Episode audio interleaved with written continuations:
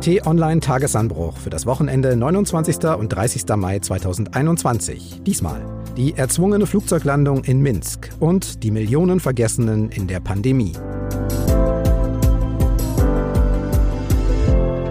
Hallo, willkommen im Wochenende. Ich bin Marc Krüger, freue mich, dass wir die nächsten Minuten gemeinsam verbringen und einen geschliffenen Blick werfen auf wichtige Themen der Woche. Wir wollen analysieren, kommentieren, einordnen und Hintergründe geben. Das ist das Programm. Und das ist mein Gesprächspartner Peter Schink, stellvertretender Chefredakteur bei T-Online. Hallo Peter. Hallo Marc, schön hier zu sein. Wir haben uns ein Thema vorgenommen, das in der Corona-Pandemie immer zu kurz gekommen ist, Vorher aber wollen wir darüber sprechen. Wir haben eine Zwangslandung gesehen, die zu einer Verhaftung eines belarussischen Oppositionellen, Roman Prostatewitsch, geführt hat. Was die Kanzlerin hier zusammenfasst, das könnte auch Stoff aus einem Kinofilm sein. Die Zusammenfassung geht so. Am vergangenen Sonntagvormittag hebt eine Boeing 737 der Ryanair vom Flughafen in Griechenlands Hauptstadt Athen ab. Ziel ist Vilnius, die Hauptstadt von Litauen. Dort soll der Flieger gut zweieinhalb Stunden später ankommen. Tut er aber nicht. Denn im Landeanflug, etwa 70 Kilometer vor dem Ziel, dreht die Maschine um 180 Grad, nimmt dann südöstlichen Kurs und landet schließlich im 180 Kilometer entfernten Minsk, Hauptstadt von Belarus, auch bekannt als Weißrussland. Dabei wird die Passagiermaschine eskortiert von einer MiG-29 der belarussischen Luftwaffe.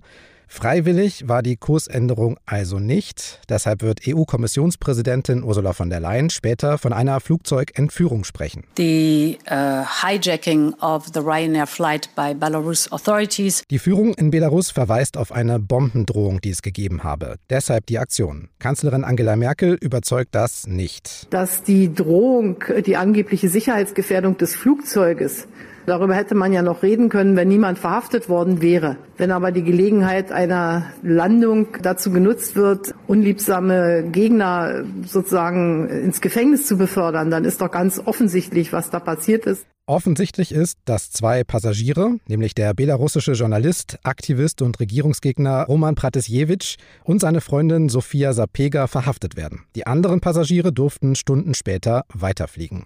Was für eine Geschichte, Peter. Auf den politischen Teil kommen wir gleich, aber erstmal, hättest du sowas für möglich gehalten in Europa? Ich hätte bei Lukaschenko viel für möglich gehalten. Allerdings, die Aktion war ja zum einen sehr dreist und zum anderen ja auch unfassbar einzigartig. Mhm. So etwas hat es ja in der Geschichte der zivilen Luftfahrt noch nie gegeben. Also hättest du es nicht für möglich gehalten? Nein, in dieser Art auf keinen Fall. Ich bin mir auch nicht so ganz sicher, wie lange vorher das schon geplant war, weil es schon nach einer ziemlichen Hauruck-Aktion aussah. Es gibt auch noch eine Menge Fragen an die Führung in Belarus. Diese angebliche Bombendrohung gegen den Flieger soll den Angaben nach von der radikal-islamischen Hamas kommen, die damit in dem neu aufgeflammten Nahostkonflikt Druck auf Israel machen wollte. Aber am Sonntag, wir erinnern uns, gab es längst eine Waffenruhe mit Israel, die auch bislang hält. Und die Hamas hat auch sofort dementiert. Verdächtig ist auch, dass die Maschine abdrehen musste, kurz bevor sie den belarussischen Luftraum verlassen hätte. Der Zielort Vilnius, der wäre eigentlich näher gewesen als Minsk. Gefunden haben die Behörden in Belarus im Flieger übrigens nichts, außer eben diesen beiden für sie unliebsamen Oppositionellen. Sicherheit geht vor, Peter, klar, der Vorfall soll untersucht werden, aber klingt so diese Erzählung ansatzweise plausibel für dich? Ich glaube, Angela Merkel, und sie war ja nicht die Einzige, hat das Richtige dazu gesagt. Ne? Die Geschichte ist so an den Haaren herbeigezogen, dass man sie nicht nur nicht glauben mag, sondern sie ist auch total unlogisch in sich. Die andere Frage, die man dann zurechtstellen kann, ist, warum ist die Geschichte eigentlich so gelaufen, wie sie gelaufen ist? Und da lohnt vielleicht erstmal ein kurzer Blick auf die politische Situation in Belarus. Es ist ja eine ehemalige Sowjetrepublik, etwa 9,5 Millionen Einwohner, grenzt an die Ukraine, Polen, Lettland, Litauen, vor allem aber an Russland und zudem gibt es bis heute sehr enge Bindungen. Staatsoberhaupt seit 1994, Ausrufezeichen, ist Alexander Lukaschenko, der auch wegen seines autoritären Stils als der letzte Diktator Europas bezeichnet wird. Und der geriet unter Druck zuletzt, vor allem seit der letzten Präsidentschaftswahl, die war am 9. August vergangenen Jahres. Er sagt, er habe mit mehr als 80 Prozent Stimmenanteil gewonnen, hat sich auch schnell ohne große Öffentlichkeit vereidigen lassen. Folge waren Massenproteste über Wochen und Monate, trotz Winter, trotz Pandemie. Laut Menschenrechtsgruppen sind bis zu 35.000 Menschen festgenommen worden, mehr als 400 kamen in Haft und auch etliche Oppositionelle sind ins Ausland geflohen, darunter auch die Präsidentschaftskandidatin Svetlana Tichanowskaja.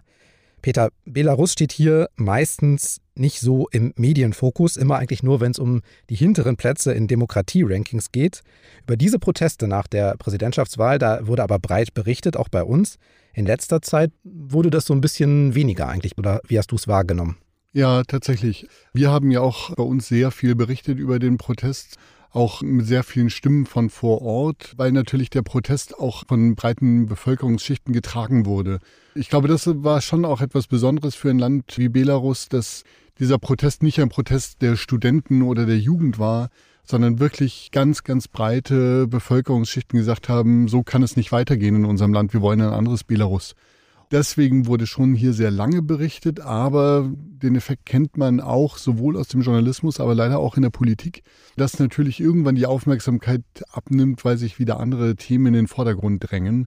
Und das ist, glaube ich, der Effekt, den wir jetzt gesehen haben. Dazu kommt natürlich auch, dass wirklich große Teile der Opposition aus Belarus geflüchtet sind oder eben ins Gefängnis gewandert sind. Deswegen natürlich auch der Protest sich auch verändert hat.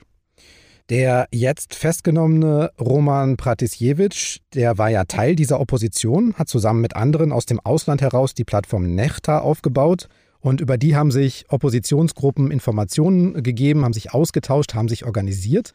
Das lief vor allem über einen Kanal im Messenger-Dienst Telegram und der hatte zeitweise Millionen Abonnenten. Pratisjewitsch hat Nechta aber längst verlassen. Er wollte auch wieder mehr journalistisch arbeiten, nicht so aktivistisch, wie es da war. Er hat in Polen im Exil gelebt und zuletzt mit seiner Freundin in Litauen. Und da frage ich mich, lohnt es sich überhaupt so jemanden, der ja gerade sozusagen in der Mobilisierung abtrainiert, so spektakulär zu verfolgen? Ja. ja, es gibt da letztlich zwei mögliche Interpretationen. Also du hast völlig zu Recht gesagt, letztlich ist er nicht die Führungsfigur der Opposition gewesen. Schon eine gewichtige Stimme, aber niemand, wo man jetzt sagen würde, den muss man jetzt verhaften um die Opposition zu schwächen. Das war bestimmt nicht der Antrieb. Deswegen gibt es zwei mögliche Interpretationen und die eine, die ich tatsächlich für wahrscheinlicher halte, ist, dass Lukaschenko nach einem Mittel gesucht hat, ein Zeichen zu setzen, dass man auch, wenn man im Ausland Opposition ist, sich nicht sicher sein kann, wie Opposition auch im Ausland äh, verfolgt wird. Jetzt könnte man sagen, er hat ein großes Vorbild. Das Vorbild sitzt in Moskau. Wladimir Putin hat genau diese Strategie auch für die russische Opposition. Deswegen kann man schon mit einiger Wahrscheinlichkeit sagen, dass Lukaschenko da gezielt ein Zeichen setzen wollte. Nicht nur in Richtung Opposition, sondern natürlich auch in Richtung Moskau. Lass uns dazu dann noch kommen. Erstmal noch bei Pratisjewitsch bleiben. International wird gefordert, Pratisjewitsch und seine Freundin freizulassen. Das ist bisher nicht passiert, aber es gibt ein kurzes Video von ihm, ein Lebenszeichen. Darin sagt er, dass es ihm gut gehe, dass er auch gut behandelt werde und er gibt zu, Massenproteste in Minsk organisiert zu haben. Du hast das Video gesehen. Was ist davon zu halten? Das ist leider auch ein Klassiker im Kampf gegen Opposition von Autokraten.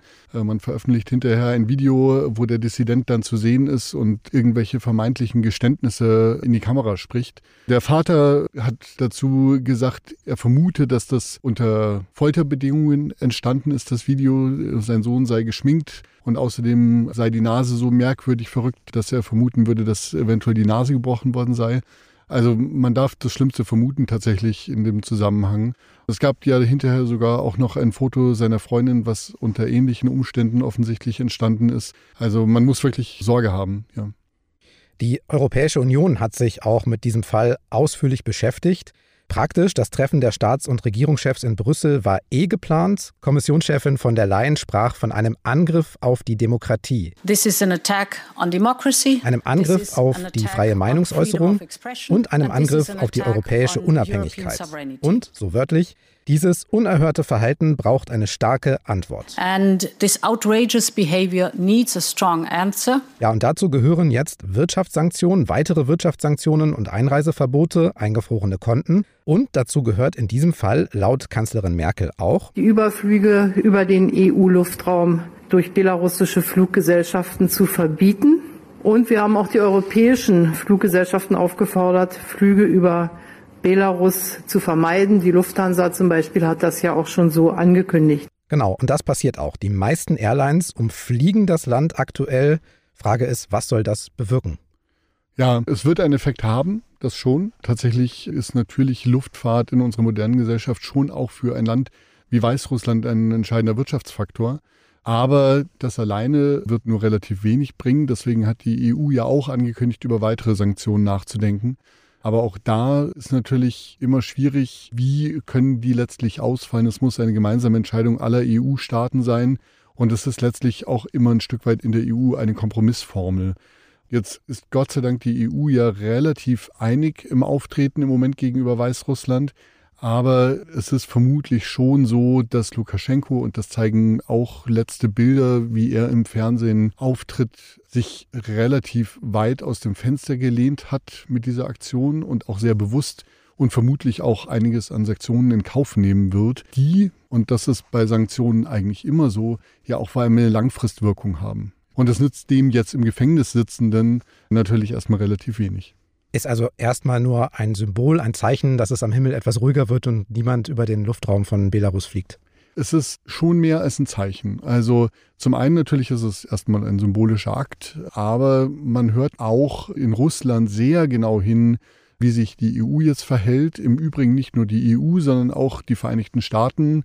Deswegen sind die Signale, die die EU jetzt aussendet, nicht nur wichtig für Weißrussland, sondern natürlich auch für den wichtigsten Verbündeten von Lukaschenko in Moskau.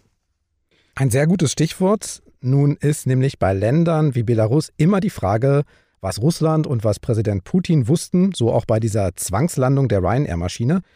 Hören wir mal den offiziellen Stand von Kanzlerin Angela Merkel. Wir haben gestern keine gesicherten Erkenntnisse über die Rolle Russlands gehabt und deshalb äh, haben wir dazu auch keine Bewertung vorgenommen. Äh, wenn ich mit dem russischen Präsidenten spreche, wird sicherlich auch dieses Thema auf der Tagesordnung stehen.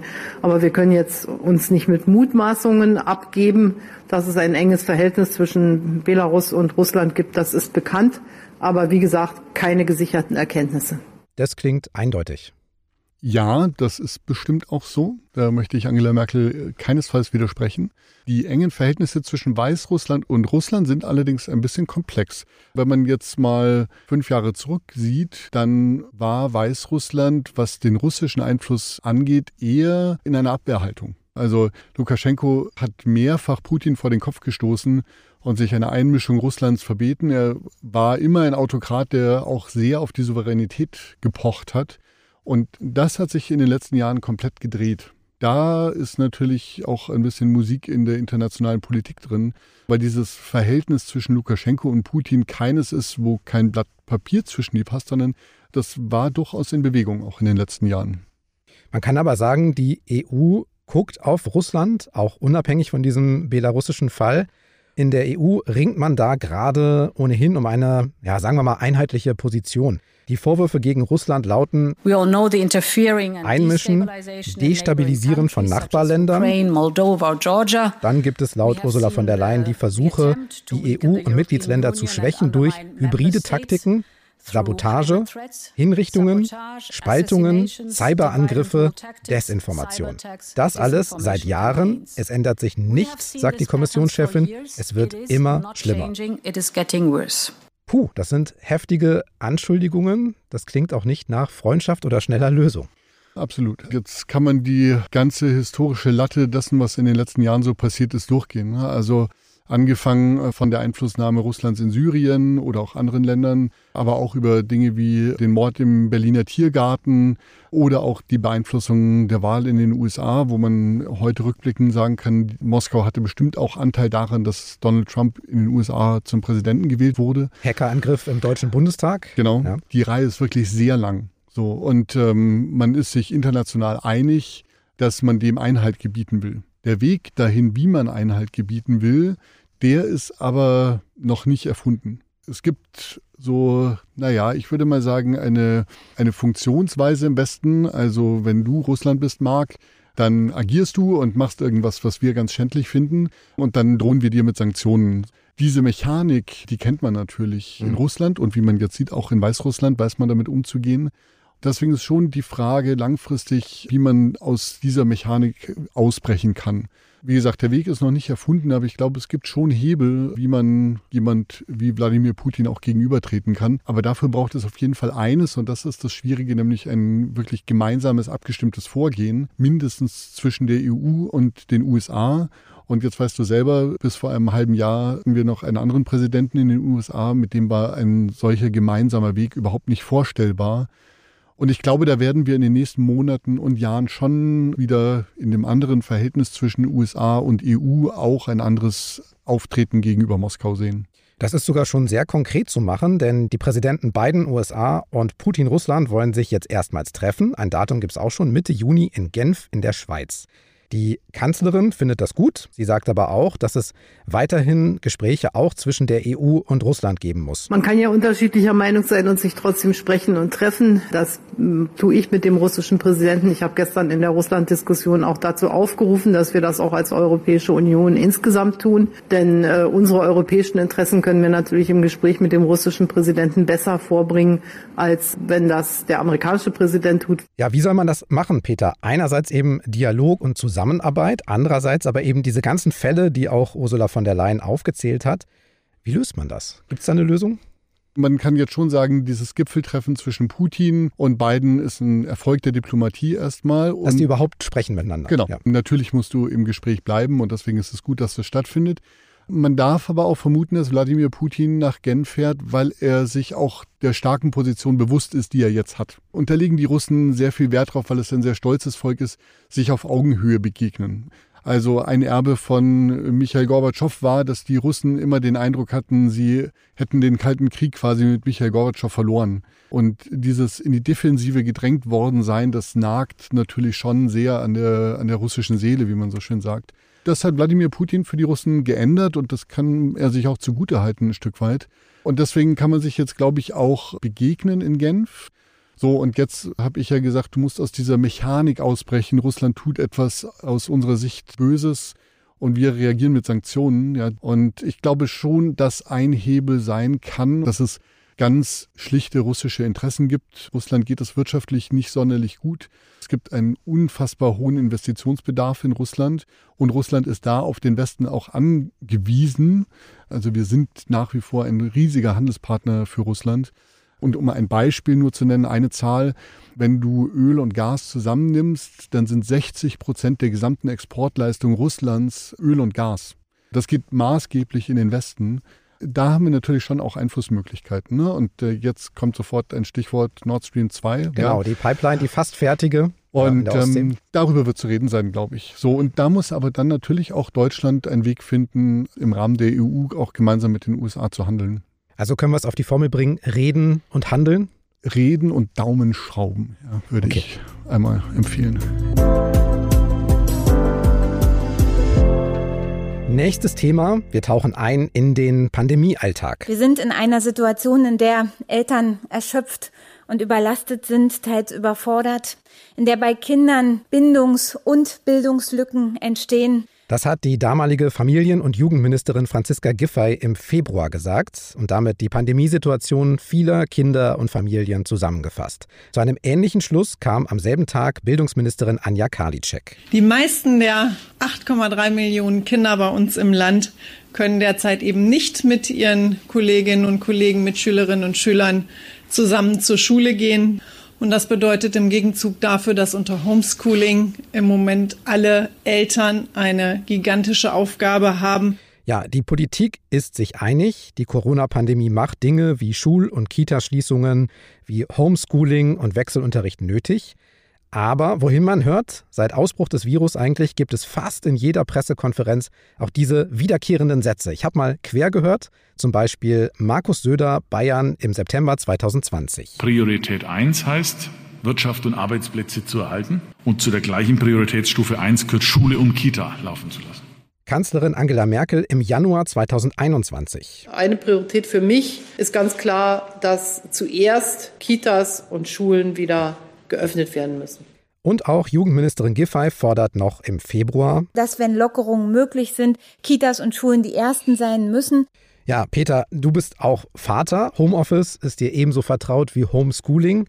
Wie habt ihr das gemacht? Wie läuft das bis heute bei euch in der Familie mit den Kindern? Ja, nicht gut. ähm, also das kann man, glaube ich, unumwunden so sagen. Es ist eine unfassbare Herausforderung. Bei uns findet die Schule meiner beiden schulpflichtigen Kinder nach wie vor im Wechselunterricht statt.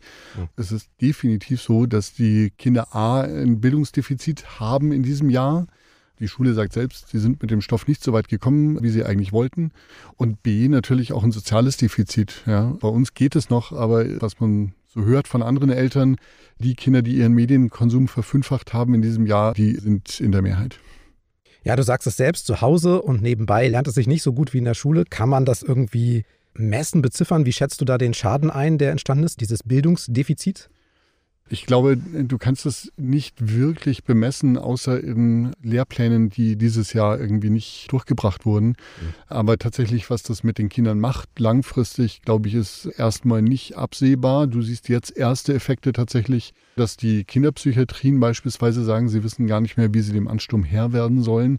Da werden wir ein Riesenproblem bekommen, spätestens jetzt im Herbst und natürlich auch darüber hinaus langfristig. Ja. Und die schulpflichtigen Kinder sind ja das eine, aber auch gerade Kinder, die in Umbruchphasen sind, die beispielsweise von der Schule abgehen und eigentlich einen Job suchen und so. Partys feiern. Von denen redet keiner mehr, ja. ja. Das ist schon wirklich ein Riesenproblem und danke, dass du Herrn Söder nochmal eingespielt hast hier. Es ist natürlich beileibe nicht so, dass Wirtschaft und Kinder die gleiche Priorität genossen haben in dieser Pandemie. Ja, das können wir auch festhalten. Also wenn es heißt, Kitas und Schulen werden zuerst geöffnet, können wir sagen, nee, die Außengastronomie ist schon wieder geöffnet, wir haben schon wieder Zuschauer bei Fußballspielen und so. Das will man jetzt immer nicht vergleichen, jedes hat ja auch so seine Berechtigung, aber es war nicht so, dass Kitas und Schulen zuerst überall geöffnet haben. Ja, und das ist natürlich ein Riesenproblem. Nicht nur diese spezifische, sondern auch ganz generell in dieser Pandemie, dass natürlich unsere Gesellschaft aus sehr vielen unterschiedlichen Lebensbereichen und Lebenswirklichkeiten besteht und dass beileibe nicht alle irgendwie gleich behandelt wurden. Das geht ja auch gar nicht. Natürlich gibt es verschiedene Rufe aus verschiedenen Ecken der Gesellschaft, die wirklich inzwischen dramatisch sind. Ja. Du hast recht. Mein Eindruck ist aber auch, dass Kinder und Familien immer so ein bisschen hinten runtergefallen sind. Alle haben immer betont, wie wichtig das ist mit Kitas und Schulen. Aber beides wurde ja zu Beginn der Pandemie doch sehr schnell und oft auch sehr lange geschlossen. Es gab bestenfalls den Wechselunterricht oder Notbetreuung in den Kitas. Sichtbar wurde ja auch die sehr schlechte Ausstattung, vor allem in den Schulen. Viele Probleme mussten aber ad hoc erstmal von den Eltern gelöst werden, von Lehrern, von Erziehern, obwohl wir ja viele Millionen Kita- und Schulkinder haben. Wieso gab es da nicht mehr Druck auf die Bundes- und vor allen Dingen auch zuständige Landespolitik? Ist es so, weil Kinder keine Gewerkschaft haben und in keinem Verband organisiert sind? Ja, du sagst es mal. Ja? Genau, das ist das Ist das so einfach? Ich glaube, das ist tatsächlich so einfach. Kinder haben schlicht keine Lobby. Die einzige Lobby, die Kinder tatsächlich haben, sind ihre Eltern, die aber oft auch ihre eigenen Probleme haben. Kinder haben keine Lobby. Wenn du Kinder nicht in die Schule schickst, hast du auch keine unmittelbaren Auswirkungen, dass irgendein Wirtschaftszweig ausfällt. Das Bruttoinlandsprodukt geht deswegen nicht zurück. Und deswegen ist es natürlich auch schwierig, mit deren Bedürfnissen direkt umzugehen. Ich finde tatsächlich, die beiden Ministerinnen haben da schon auch immer wieder deutliche Worte gefunden. So ist es nicht. Aber es fehlte eine klare Handlung am Ende. Das hat oder mag auch zu tun haben mit unserem Föderalismus weil natürlich Bildung erstmal Sache der Länder ist bei uns. Deswegen natürlich auch die Frage, wie die Schulen gehandhabt werden in dieser Pandemie, auch sehr oft ein Thema war, was zwischen den Ländern hm. völlig uneinheitlich gehandelt wurde. Also die Folgen für den Lernfortschritt, darüber haben wir schon gesprochen, aber auch für die Persönlichkeitsentwicklung von Kindern können wir noch nicht so abschätzen wie viele Kinder zum Beispiel auch eine Klasse wiederholen müssen. Das wird ja dann erst später deutlich. Was es aber diese Woche aktuell gibt, das sind Zahlen zur Gewalt gegen Kinder. Sonderauswertung der polizeilichen Kriminalstatistik. Mehr als 1000 angezeigte Missbrauchsfälle mehr als im Vorjahr, insgesamt 16.000. Und auch 40 getötete Kinder mehr, insgesamt 152. Und die Dunkelziffer, die kennen wir ja noch gar nicht. Genau, mein Kollege Steven Sova hat ja in dieser Woche auch einen Tagesanbruch genau zu diesem Thema geschrieben, als die Zahlen veröffentlicht wurden. Die Erkenntnis ist, glaube ich, klar. Es gibt da ein Problem. Das Problem mit den Zahlen ist auf der anderen Seite, dass natürlich Zahlen auch immer relativ zu sehen sind zu dem, was gemeldet wird oder bei der Polizei auffällt. So, und ich glaube tatsächlich, dass wir auch insofern eine hohe Dunkelziffer haben, weil natürlich Gewalt ist quasi die Spitze des Eisbergs, wenn du so willst. Und alle Probleme, die darunter stattfinden, die ein Kind ein Leben lang beeinflussen und prägen, die findest du in solchen Statistiken letztlich gar nicht.